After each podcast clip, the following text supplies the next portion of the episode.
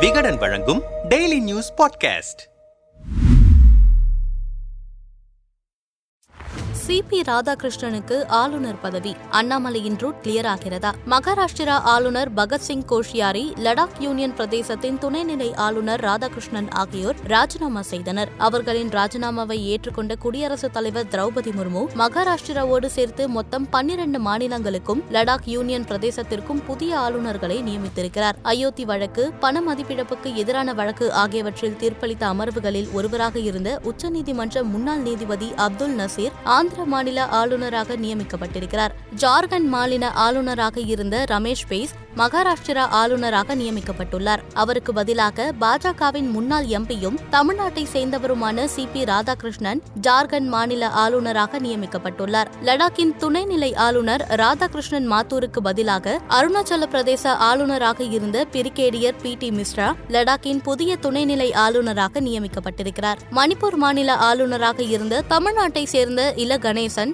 நாகாலாந்துக்கும் ஆந்திர மாநில ஆளுநராக இருந்த ஹரிசந்தன் சத்தீஸ்கர் மாநிலத்திற்கும் மாற்றப்பட்டுள்ளனர். புதிதாக நியமிக்கப்பட்ட வேறு மாநிலங்களுக்கு மாற்றப்பட்ட பதிமூன்று ஆளுநர்களில் இருவர் ராணுவத்தின் முன்னாள் அதிகாரிகள் ஒருவர் ஓய்வு பெற்ற நீதிபதி என்பதும் குறிப்பிடத்தக்கது. பாஜகவின் மாநில தலைவர்களாக இருந்த தமிழிசை சவுந்தரராஜன் இல கணேசன் ஆகியோரை தொடர்ந்து தமிழ்நாடு பாஜகவில் இருந்து மூன்றாவது நபராக ஆளுநராகும் வாய்ப்பு கிடைத்திருப்பது பற்றி கோவையில் செய்தியாளர்களுக்கு பேட்டியளித்த சி பி ராதாகிருஷ்ணன் தமிழ்நாட்டிலிருந்து மீண்டும் ஒரு ஆளுநரை குடியரசுத் தலைவரும் பிரதமரும் கொடுத்துள்ளனர். அவர்கள் தமிழினத்தின் மீதும் தமிழ் பாரம்பரியத்தின் மீதும் கலாச்சாரம் மற்றும் தமிழ் மக்கள் மீதும் எத்தகைய அன்பும் பாசமும் வைத்திருக்கிறார்கள் என்பதற்கு இது ஒரு சான்று. பழங்குடியின தாழ்த்தப்பட்ட ஏழை எளிய மக்கள் அதிகம் வசிக்கும் ஜார்க்கண்ட் மாநிலத்தில் பணியாற்ற எனக்கு வாய்ப்பளிக்கப்பட்டிருக்கிறது. அத்தகைய மக்களின் உயர்வுக்கும் முன்னேற்றத்திற்கும் என்னென்ன வழியில் செயல்பட முடியுமோ அதை மனதில் வைத்து பணியாற்றுவேன். மாநில அரசுக்கும் மத்திய அரசுக்கும் இடையே பாலமாக செயல்படுவேன் இது எனக்கு கிடைத்த பெருமையாக பார்க்கவில்லை. தமிழ் இனத்திற்கு கிடைத்த பெருமையாக பார்க்கிறேன். பிரதமர் மோடிக்கும் குடியரசுத் தலைவருக்கும் தமிழ் மக்களின் சார்பில் நெஞ்சார்ந்த நன்றியை தெரிவித்துக் கொள்கிறேன். என் அரசியல் வாழ்வின் அடுத்த பரிணாம வளர்ச்சியாக இதை பார்க்கிறேன் என தெரிவித்தார். தமிழ்நாடு முதலமைச்சர் மு. ஸ்டாலின் உள்ளிட்ட பல அரசியல் தலைவர்கள் சி. பி. ராதாகிருஷ்ணனுக்கு வாழ்த்து தெரிவித்து வருகின்றனர். யார் இந்த சி. பி. ராதாகிருஷ்ணன்? ஆயிரத்தி தொள்ளாயிரத்தி ஐம்பத்தி ஏழாம் ஆண்டு திருப்பூரில் பிறந்த ராதாகிருஷ்ணன் அங்கு பள்ளி படிப்பை முடித்த பின் தூத்துக்குடி வஉசி கல்லூரியில் பிபிஏ படித்தார். பள்ளி மாணவராக இருக்கும்போதே ஆர் எஸ் எஸ் இயக்கத்தின் அறிமுகம் கிடைக்கப்பெற்று தனது பதினாறாவது வயதில் ஆர் எஸ் எஸ் இயக்கத்தில் இணைந்தார். இந்திரா காந்தி கொண்டு வந்த அவசர நிலை பிரகடனத்திற்கு எதிராக மாணவர்களை திரட்டி போராட்டம் நடத்தியவர். கோவை மாவட்டத்தில் ஜெயபிரகாஷ் நாராயணனின் எமர்ஜென்சி எதிர்ப்பு மாணவர் இயக்கத்தில் அமைப்பு செயலாளராக பணியாற்றியவர். ஜனதா கட்சியில் அரசியல் ரீதியாக பணியாற்றினார்.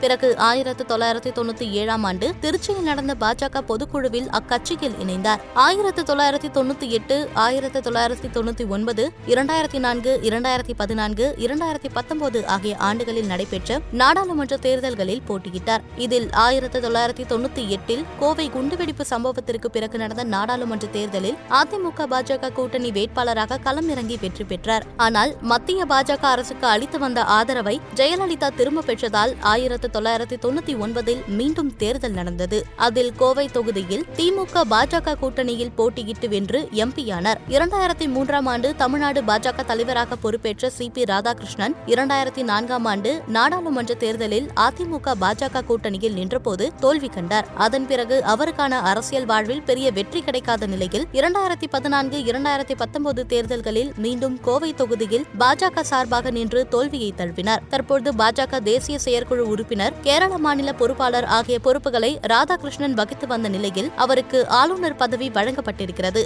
இதன் பின்னணி குறித்து பாஜக சீனியர்கள் சிலரிடம் பேசினோம். இப்போது ஏன் ஆளுநர் பதவி? சிபிஆருக்கு ஆளுநர் பதவி கொடுத்திருப்பது கௌரவமான ஒன்றுதான். ஆனால் திடீரென்று அறிவித்ததன் பின்னணியிலும் ஒரு கணக்கு இருக்கிறது. வருகின்ற நாடாளுமன்ற தேர்தலில் தமிழ்நாட்டிலிருந்து குறைந்தது ஐந்து எம்பிக்களையாவது பெற வேண்டும் என்று பாஜக முனைப்பு காட்டுகிறது. அதற்காக இதற்கு முன் நாங்கள் போட்டியிட்ட இடங்கள் எங்களுக்கான செல்வாக்கு இருக்கும் பகுதிகள் அடங்கிய தொகுதிகள் என பத்து தொகுதிகளை தேர்வு செய்து வேலை செய்து கொண்டிருக்கிறோம். அந்த வகையில் கொங்கு பகுதியான நீலகிரியில் மத்திய அமைச்சர் எல். முருகனும் கோவையில் மாநில தலைவர் அண்ணாமலை வானதி சீனிவாசன் ஆகியோரும் வேலை பார்த்து வருகிறார்கள். வானதிக்கு கிரவுண்ட் லெவலில் நல்ல அச்சாரம் இருக்கிறது. இவர்களைப் போலவே இந்து முன்னணியினர் அதிகம் இருக்கும் திருப்பூரில் சிபிஆரும் வேலை பார்க்க ஆரம்பித்திருக்கிறார். ஒருவேளை திருப்பூர் கிடைக்காவிட்டால் அடுத்ததாக தான் ஏற்கனவே பல முறை போட்டியிட்ட கோவை தொகுதியை தான் சிபிஆர் தேர்ந்தெடுத்து அதற்காக லாபி செய்வார். அது அண்ணாமலைக்கு இடையூறாகும். இந்த நிலையில்தான் சிபிஆரின் கடந்த கால அரசியல் செயல்பாடுகள் குறித்த அறிக்கை தலைமையிடம் கொடுக்கப்பட்டது. அதில் ஒருவர் தேர்தலில் நிற்கும் போது மக்களிடம் இருக்கும் செல்வாக்கு சாதிய ரீதியாக ஒருவருக்கான ஆதரவு கட்சிக்காக ஒருவர் செய்யும் தியாகம் செலவுகள் ஆகிய மூன்று விஷயங்கள் முக்கியமாக கவனிக்கப்படும். ஆனால் அந்த மூன்றிலும் அவருக்கு பெரிய அளவில் பின்னடைவே ஏற்பட்டிருக்கிறது. அதேபோல அவர் தமிழக பாஜகவின் தலைவராகவும் எம்பியாகவும் இருந்த காலங்களில் மட்டுமே கட்சி வேலைகளில் ஆக்டிவாக ஈடுபட்டிருந்தார். எனவே தமிழக பாஜகவின் முகமாகவும் டெல்லியில் அவருக்கான ஒரு லாபி இருப்பதன் அடிப்படையிலும் கௌரவமாக கட்சியிலிருந்து அவருக்கு ரிட்டையர்மெண்ட் கொடுக்கப்பட்டிருக்கிறது. சிபிஆர் பொன்னர் ஹச் ராஜா ஆகிய மூவரும் கட்சியின் சீனியர்கள் என்ற அடிப்படையில் எம்பி சீட் கேட்டு வந்தனர். அதில் சிபிஆருக்கு ஆளுநர் பதவி கொடுக்கப்பட்டிருப்பதால் அண்ணாமலைக்கு ரூட் கிளியர் ஆகியிருக்கிறது அடுத்து ஹச் ராஜாவுக்கு ஆளுநராகவோ அல்லது ஒரு ஆணையத்தின் தலைவராகவோ பொறுப்பு கொடுப்பதற்கான வாய்ப்புகள் இருக்கின்றன. பொன்னர் டெல்லியில் தனக்கிருக்கும் லாபி மூலம் கன்னியாகுமரி எம்பி சீட்டை உறுதிப்படுத்தியிருக்கிறார் என்கிறார்கள்.